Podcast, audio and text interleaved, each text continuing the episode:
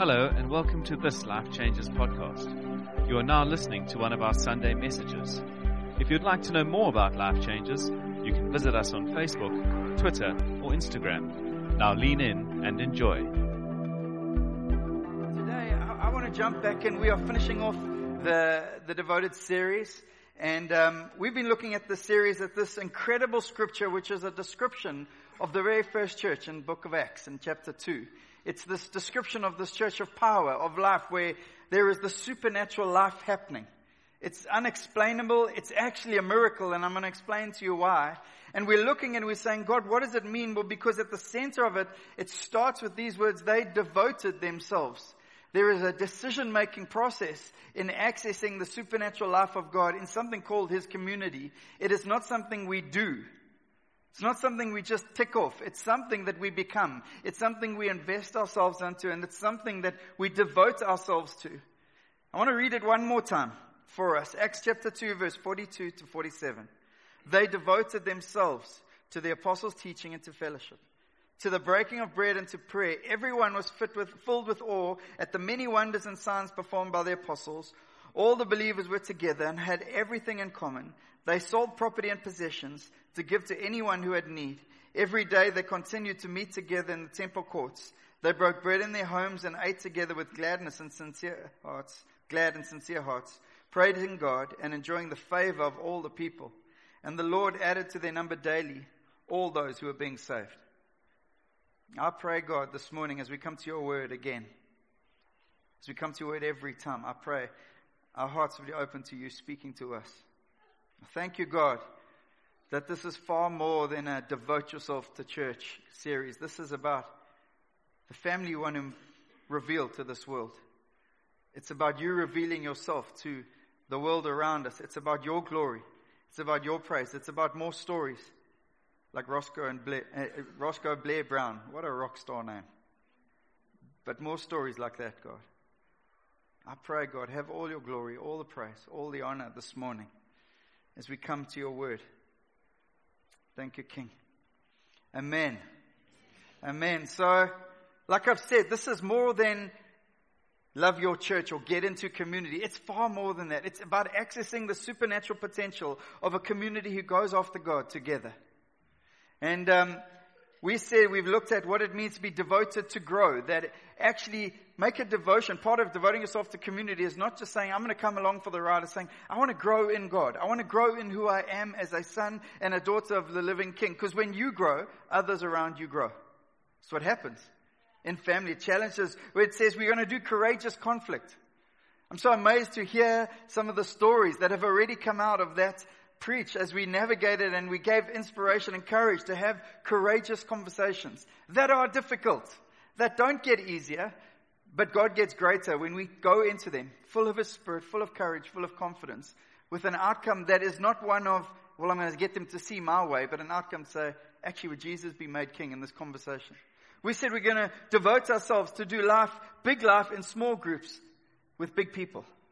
As we navigate life together, we can't just do it in massive crowds. Jesus had, had his 12 disciples, but he also had the three, and then there were also the crowds all the time. And he kept on drawing away with the 12, and then he had moments where he'd draw away with the three. And we've got to look at his life and say there's a model for us, there's an understanding for us on this earth of how to do life in healthy ways to access everything that God has for us in these times. And then we said we want to be a people who care. But today I want to tackle something of a hot topic.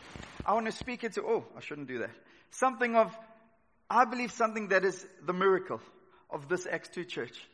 I want to speak about devoted, devoted to diversity. Devoted to diversity. I, um, uh, uh, it's a hot topic in South Africa for many amazing reasons, and I'm not speaking it at all politically. I'm speaking it in terms of this church, the early church, and the miracle of the early church. I was looking at this band this morning, saying, God, how can you bring such a beautiful sound and such a call to worship from such a diverse crew of people. We are led by our Ugandan warrior, Banti, who normally has a bit more colorful clothing on. This morning you dressed very much like me, John.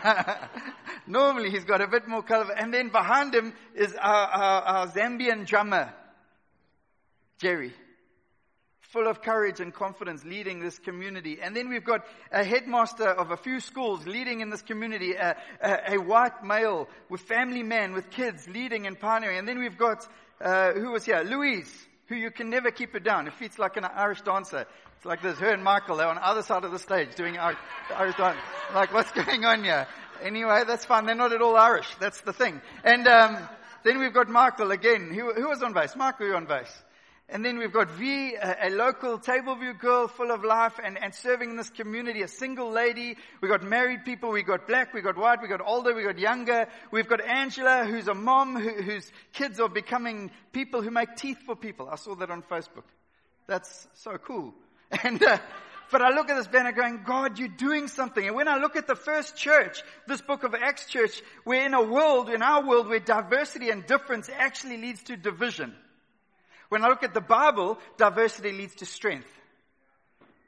Diversity brings us together. Diversity forces us to navigate some difficult moments and come together. This early church and this first church is a miracle. Why? Because they didn't gather and do life together because they were all the same.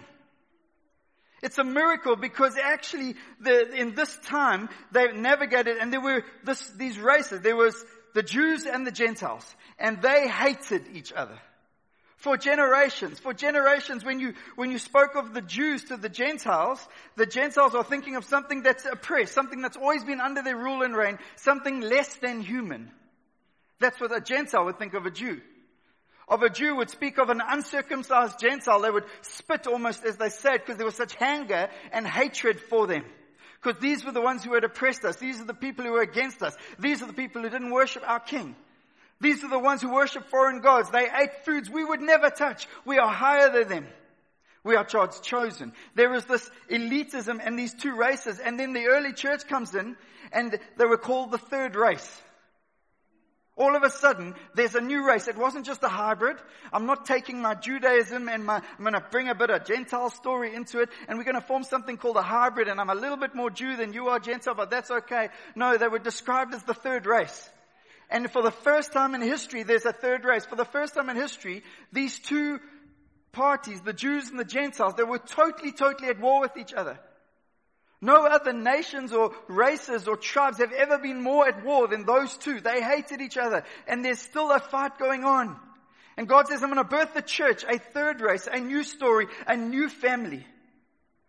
They navigated all these challenges. And, and if a, a Jewish person prior to the third race, if a Jewish person married a Gentile person, the Jewish family would have a funeral. And they would bury their child because they were dead. It was the level of hatred goes way beyond. So we read these scriptures and we go, wow, what a cool community. So tolerant. That wasn't the context. That wasn't what was going on here. And we are minimizing the miracle of this community. When we understand that, that in these understanding of these things, that if to put these people into the same church, people would be held in slavery. Coming into a community with people who hadn't. And all of a sudden it says everyone around them was held in awe because of the miracles that are going. I'm telling you the greatest miracle as as Jew and Gentile laid aside these earthly cultures and earthly inheritances that are part of who we are, but took up a new mantle of sonship before the living God, and it changed everything. And all of a sudden they're singing together, they're worshiping together where before they would have shouted at each other. They wouldn't have hung out at all. They wouldn't have come together at all. Nothing would have been something that they could celebrate ever together. They're eating together. They're working together. They're greeting one another with a holy kiss. Some of you like, I'm still not doing that. That's okay. Tyler drank from my water this morning, and look, this is what the gospel does. I don't like people drinking from my water. But it's okay. They, they raise their children together. They take care of one another. They sell things to look after each other's needs. They are marrying across. They are, and, and, and they are bearing each other. It's a miracle when you understand the context. It's a miracle when you look at the history of war and oppression and slavery. It's a miracle because God's Spirit invades and a miracle takes place. A new race is born. A race who identify not by their previous dispensation, but they identify as sons and daughters of the living God. It changes everything. The, the church of Jesus Christ becomes this classless society that is not looking at age or experience or background. They're not asking the questions of where do you come from or what tribe are you from. They're asking is who do you love and who you love by. And when those things line up, it's Jesus. We're one family. We're a new story. We can navigate the most difficult, difficult situations. Colossians 3 verse 11. Here, the church, there is no Greek or Jew. Just stop there. You are taking the worst of enemies. And the apostle knew that. He says you are taking the worst of enemies and you're saying, you're not Greek or Jew here. You're circumcised or uncircumcised, barbarian, Scythian, slave or free, but Christ is all and Christ is in all. And forever the story changes. Forever the potential of the local church, the potential of the church global changes. Why? Because God's Spirit is in it. And every dividing wall that has wanted to divide man can come down. And man keeps trying to build walls up like Babel. And in that context, God says, I'm going to give you different languages so you won't understand each other. So chaos comes. And then Jesus comes and the Spirit of God comes. They start speaking different languages. Why? So they can get each other for the first time. Because language is not the divider. The Spirit is. The Spirit that we carry. The truth. The, the who is Jesus. And for the first 200 years of the church, they didn't call each other by their surnames. They only called each other by their first names. Why? Because their surnames carried class. Their surnames determined how someone would see you.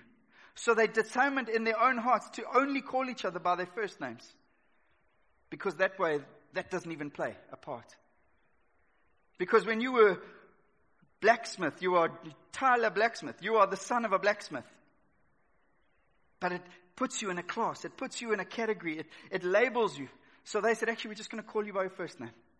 Isn't that a radical, radical thing?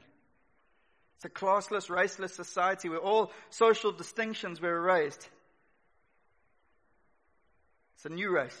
It's a miracle. So the apostles start writing letters and Romans comes and Ephesians comes and Colossians comes and all these books are letters written to the local churches in cities. Why? Because relational things are going on as the gospel takes a hold of their hearts. What we find is that the gospel takes a hold of our hearts. It starts to work itself out relationally and things start to pop up, difficult things. And the apostle Paul has to say, heck on. When you take communion to the Corinthian church, wait for each other. Think, well, that's such a common, obviously it's communion, it's a holy moment. No, there was chaos. And there was jumping in and there was unruliness. There's actually, I want you to do something supernatural. I want you to do something powerful. I want you to do something that will release heaven on earth. Just wait for one another. It's a radical thing. And everything changes. And he says, well, this church, like we spoke last week, is just a strange herd that are trying to navigate life together. And there's a whole bunch of new issues popping up. So the apostles begin to speak into this. There's a remarkable thing taking place because people were no longer aligning themselves with nationalities or race or culture or subculture. They were aligning themselves with Jesus and His gospel. Why do we keep preaching about who Jesus is? Why do we keep presenting His truth? Why? Because we got to keep reminding ourselves that we've been pulled out of a worldly story into something of heaven and God wants to keep revealing heaven to earth. I want to see miracles. I don't want to just sing songs about miracles. I want to see miracles. And I'm telling you, part of it starts with just wait for each other. I can pray a thousand hours, but I can't pray for my, if I can't wait on my brother or sister, I'm telling you, there's a wall coming up. And God wants to deal with these things because the church is a miracle. It is still the mandate and the design of the church for diversity to be deep inside of our hearts, not just an optional extra. God has designed it that a diverse group would come together. I'm overwhelmed even though I look over this room. Because until the age of 12, this wasn't a possibility for me. The first time I had a person of not white color in my class. Didn't understand it, didn't really know what was going on. I'm so grateful for God's story. Some of my best friends God has put in my life. When my, uh, uh, God did something amazing in, in my story. My wife and I got together, we got married, we bought a property, but we, we did a building project and it all went pear-shaped. It just went wrong. And we were out of a house for three months. Now no one wants to sign you for a flat for three months. And you know it all, I got all my mates and China as I grew up with school.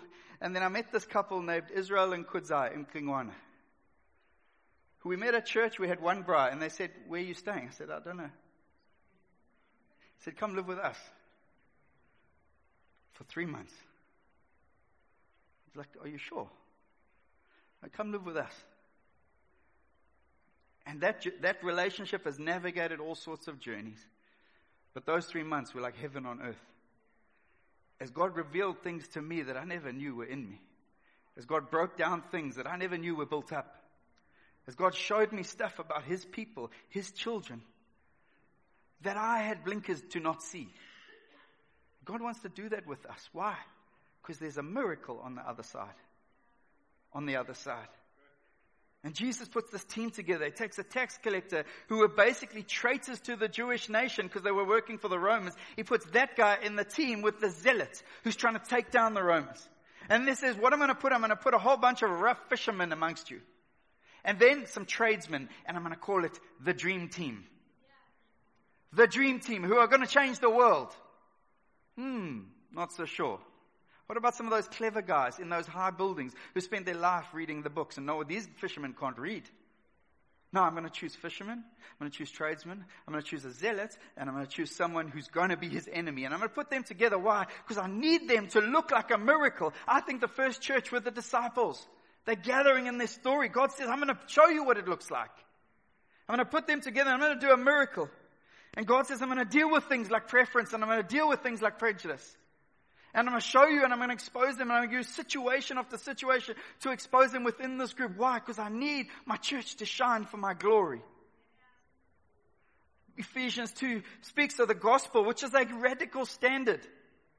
You know, the challenges, the gospel doesn't let us get off with this, well, I'm not as bad as that guy.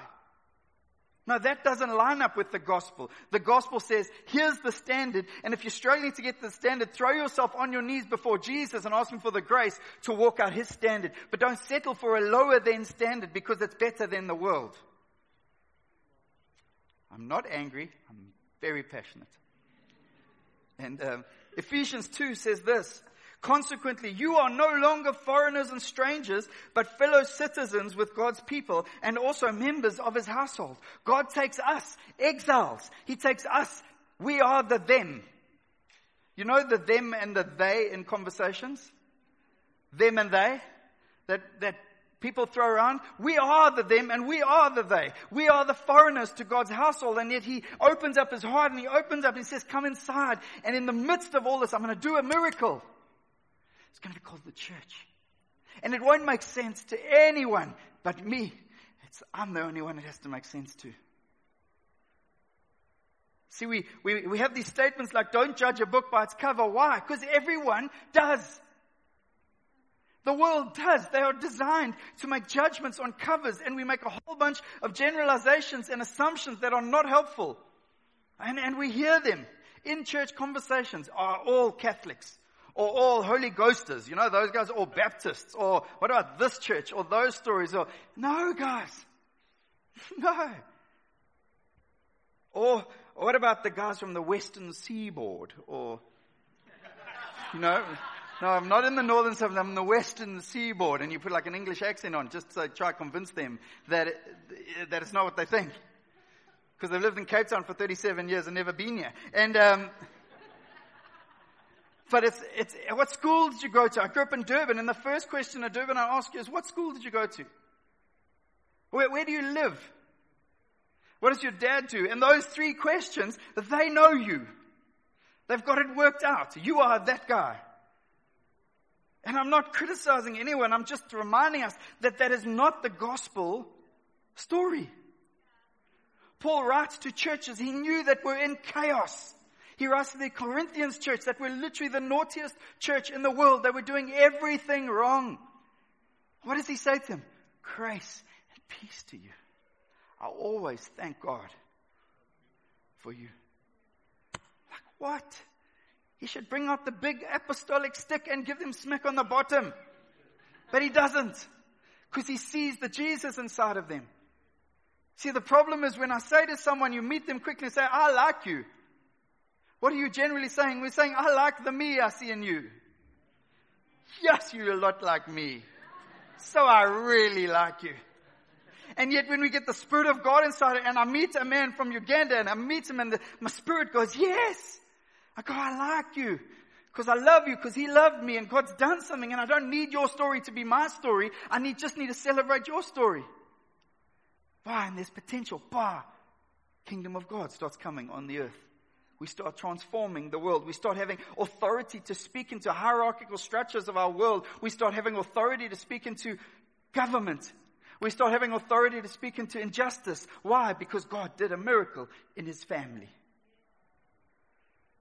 You know what prejudice means? The definition is an unfavorable opinion formed against a person or a group based on a stereotype. God wants to deal with our prejudices.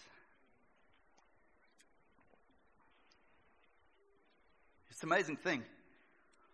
We've been prejudged.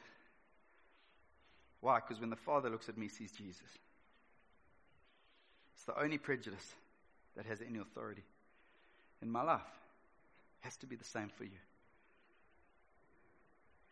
And um, Jesus comes, and I want to take us to a story that maybe you're not going to expect in this context, but I was reading it this week and I was overwhelmed. It's the one where Jesus calms the storm. Mark chapter 4, and, and it starts out in chapter 4 verse 36 says, That day when evening came, he said to his disciples, Let us go over to the other side. Leaving the crowd behind, they took with him just as he was. And the story unfolds. I don't want to read all of it. The big winds came up, chaos. Jesus goes for a sleep. And we preach it like he took them out in the boat to show them the miracle that he would save them. But I think it's a bigger story than that because what happens is they get on this boat and it says, let us go to the other side. Some commentators say the other side is not just a, plain statement of getting to the other side of the river. It is a technical term basically meaning let us go to the other side of the tracks. Because on the other side wasn't Judaism. On the other side wasn't Christianity. On the other side, there were none of those things. There were no believers where he was taking them. And Mark chapter 5 continues, and it's about Jesus restoring a demon possessed man. Says they went across the lake to the region of Gerasenes, of the Gerasenes. This is an ancient area, Middle East, Southeast, in the South Sea of, of the Sea of Galilee, which is not really a sea, it's more like a lake. And Jesus kind of crosses over the sea. He says, let's go to the other side. Why? Because on the other side there are Greeks, there are idol worshippers, they eat a whole bunch of stuff we don't, and they don't like you, Jesus. Jesus says, let's go there says, when Jesus got out the boat, a man with an impure spirit came from the tombs to meet him. This man lived in the tombs and no one could bind him anymore, not even with a chain. For he had often been chained hand and foot, but he tore the chains apart and broke the irons on his feet. No one was strong enough to subdue him. Night and day among the tombs, the tombs where dead people are put. He was dead to them, his own people. And in the hills he would cry out and cut himself with stones. When he saw Jesus from a distance, he ran and fell on his knees in front of him. He shouted at the top of his voice, What do you want with me, Jesus, Son of the Most High? In God's name, don't torture me. For Jesus has said to him, Come out of this man, you impure spirit. Then Jesus asked him, What is your name? My name is Legion. Probably sounded more like, My name is Legion. I don't know. Just Hollywood would do that. He replied, For we are many. And he begged Jesus again and again not to send them out of the area. A large herd of pigs was feeding on the nearby hillside. The demons begged Jesus, send us among the pigs, allow us to go into them. He gave them permission and the impure spirits came out and went into the pigs. The herd, about 2,000 in number, rushed down the steep bank into the lake and were drowned. Those tending the pigs ran off and reported this to the town and countryside and the people went out to see what had happened.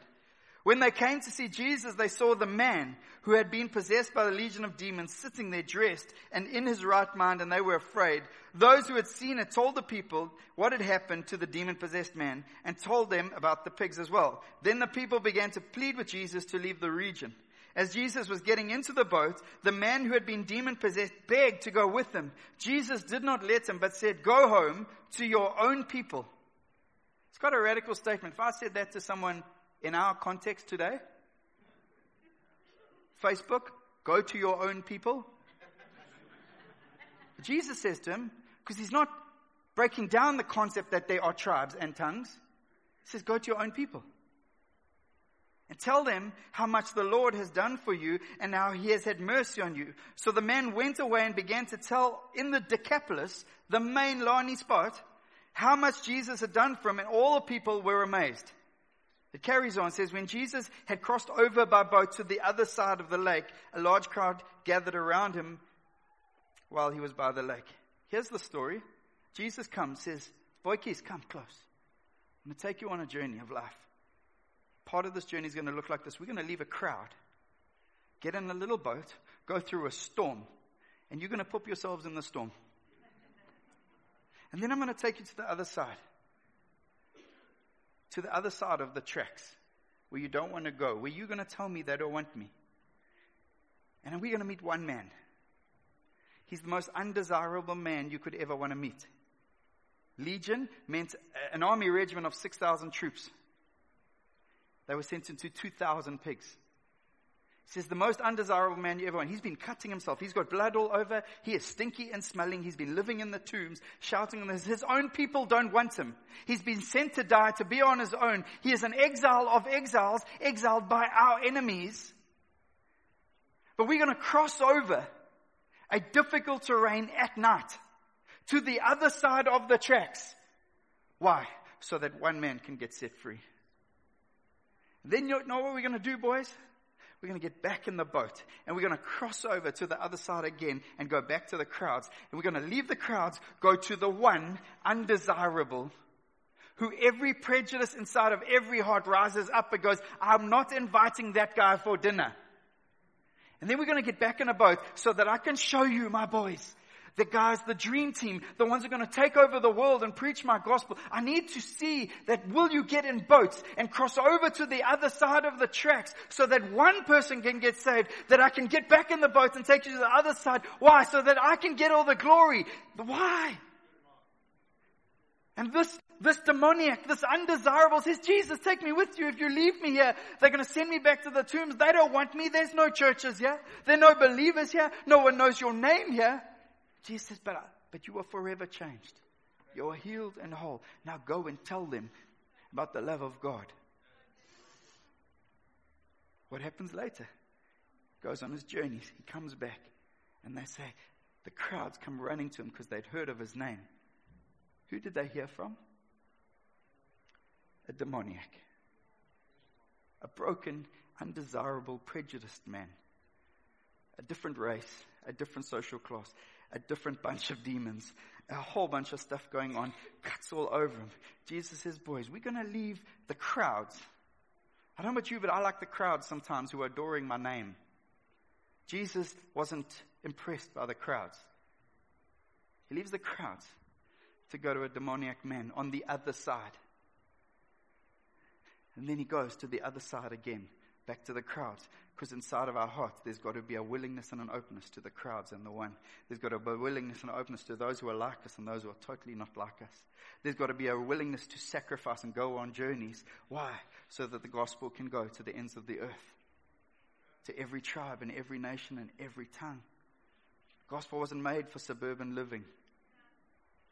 The gospel wasn't created to keep suburbs safe. The gospel wasn't given to keep people in safe suburban sanitized realities. It was called to put danger inside of us, to get on boats in storms and navigate the storms and learn to trust Him. So when we get to the other side, there is an undesirable, there is someone, every prejudice inside of our hearts rants up about and says, no! God says, I want to reveal my glory. I want to show you. I want to put something deep down inside of you. I want to put a love for the undesirable. Because on the other side of your fears, on the other side of your prejudices, on the other side of your smallnesses, on the other side of your pains, and there are real pains. Our nation is full of pains. Let's not hide behind the reality that they're not. There's pains. There's pain in this room about what's going on in our nation. Bring your pain to the only one who can heal them. And find courage at his feet. And find courage to live a life of courage and faith a life where we can overcome what's been handed down to us. I want to be very real with you. I've watched my father navigate this as my sister has had babies and doing life, an amazing life with a Xhosa man. And I've watched my father who grew up on a farm. Het praat net die by farm. That's not even farm, it's not a word, eh? I'm not an Afrikaner. He was. And And I've watched my father navigate this. And I've watched the gospel grip his heart. And I've watched him slip up and have to apologize, making stupid statements that he didn't mean, but they just what he's learned. But the gospel's got to get inside of what we've learned.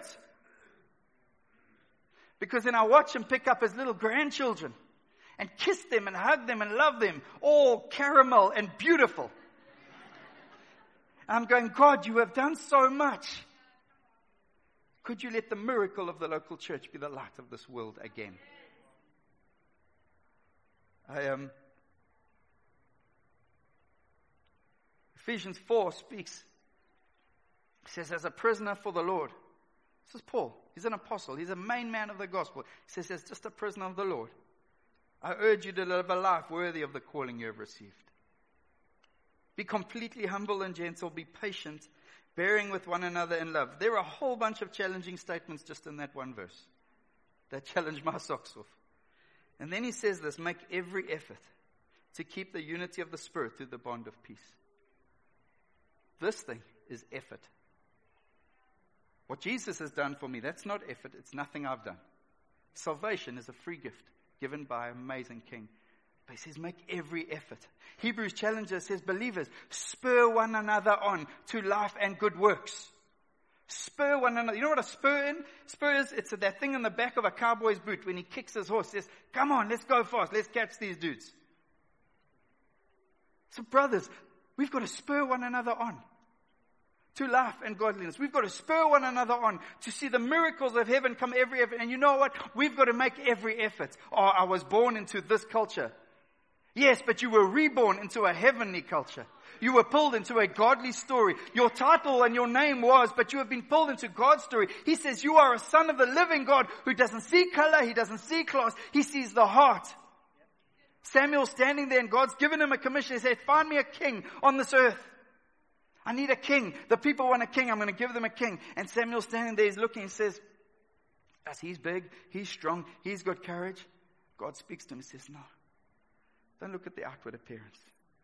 Don't look at that book and judge it by its cover. I need a worship and worship starts in here. I need a humble king and humility starts in here. I need a lover of my presence and that starts in here. See beyond the out. The big shoulders and the good looks. See beyond the out see inside. And then he releases an army of kingdom people, sons and daughters, who are going to see beyond the outside. And sometimes it's going to take effort. It's going to take effort. God wants to get inside of us. Why? Because for he himself is our peace, who has made the two groups one and has destroyed the barrier. He didn't break it down brick by brick so they could be put back together. He destroyed the barrier the dividing wall of hostility by setting aside in his flesh the law which commands and his regulations. I want to tell you, the cross and every action and every whip and every chain and every bit of flesh that was ripped of our Savior was for this thing. That we could be a people who our diversity makes us stronger. That we could be a people who are colorblind that we could be a people who could trust for something that even though our world and our nation has messed it up so many times, so badly, we could fight for a different story. We could be the miracle that we sing of in worship. We can't sing, I believe in you, I believe in you, just so we're banking for one day when our kids get sick and all of a sudden we believe in a God of miracles. I've got to believe in a God of miracles who breaks down my prejudice and I call that a miracle. I worked with a prejudice for years. My parents lost everything when I was 19. I grew up a privileged kid. And then all of a sudden it was gone like this. And I realized all my mates were supremely privileged when I had nothing. I only didn't realize it before. And you know what happens? A little prejudice. Oh, rich kids. Don't like rich kids. They seem to get it easy. Someone pays for their studies. Someone sends them on a holiday. Someone pays for their food. Here I'm disconnecting electricity, trying to make five bucks. True story. And a prejudice gets in my heart and I go to minister as a minister in Zimbabwe and a man speaks on repentance and God shows me, you have a prejudice in your heart I need you to deal with. Otherwise you'll never minister to that group of people. I'm going, God, why? Because there is a mandate and a commission to take the gospel to all nations, all tribes, all people. And unless the all of the kingdom of heaven is in my heart, I'll never see them. I'll never even do the sums of what I'm missing out on. Why? Because the blinkers are on. The roadblocks are there. And the smallness of earth is gripping me. Why would God make the donkey, the ostrich, the camel? Because He loves diversity. Why would He make people who eat all sorts of exotic foods like lettuce? And then the church is full of lettuce eating vegans and, and, and gluten frees and gluten maximizers and I don't know what other options there are. Everyone's eating everything and God's saying, I'm going to put them together. Why? So they can have a feast together. And when we come together, you can eat the lettuce and I'll eat the chicken. Because that is lettuce. And, um, but God's got to get inside of our smallness. The gospel says, I love the Jesus I see inside of you. Which means we believe the best. Which means we're back. It's, Jesus says in John 13, says, A new command I give you, a new command. Love one another as I have loved you, so that you must love one another. By this, everyone will know that you are my disciple if you love one another. He didn't say, by your Facebook post, they will know. He didn't say, by your bumper sticker, they will know. He said, by your love for one another. Not your clique within, not your comfort zone, not what makes you feel safe, not what makes you feel comfortable. Your love for one another. The miracle of heaven on earth will break, and the bigness of the gospel will not be limited by our smallness. I want to ask you this morning as we close will you go to the other side? You can't just talk about the other side. You can't just have an idea that I'm willing to maybe go to the other side.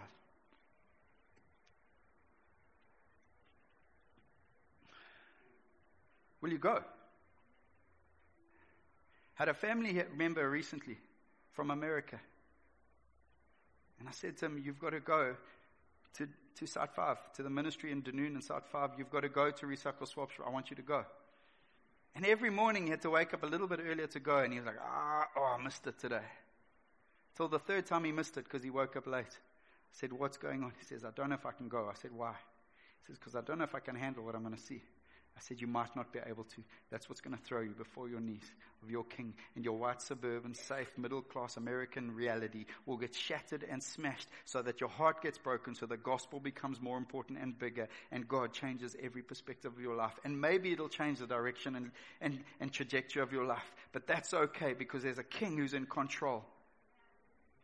You can't fix every problem socially, economically, demographically overnight. We know that. But you can fix this problem. Will you go to the other side of your pain? Or someone hurt this person and I've got pain. No. Will you go to the other side of your pain? Will you go to the other side of your prejudice? Will you go to the other side of economics? Will you go to the other side of politics? Will you go to the other side? Why? So that one person can get set free, so that a whole region can hear by that person's story of the glory of the King of Kings. It's not about you, it's about Him. And prejudice looks multiple ways.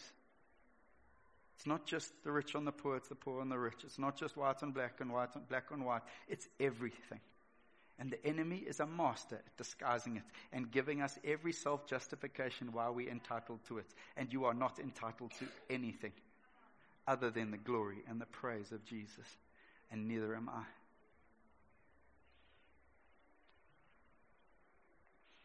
I love the church. I love Jesus love His Word, it's got to get inside of us. There's got to be a breaking. Oh, what can, what can happen? What can come? One of his own disciples said, What good can come from Nazareth? Nazareth. Well, Jesus. Jesus. What happens when a group in Table View and Milnerton give their heart to Jesus? Well, let's wait and see. Because the world will watch. They will be in awe of a miracle called the local church. Can we close our eyes, please, this morning?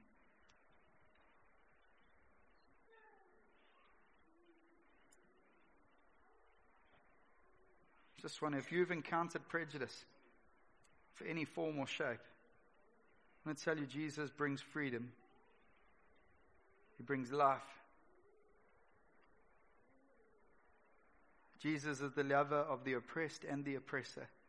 And he wants to put that bigness of love in our hearts as well. Even today, maybe you're fighting me saying, Mark, you're young, you haven't seen what I've seen. I probably haven't, sir.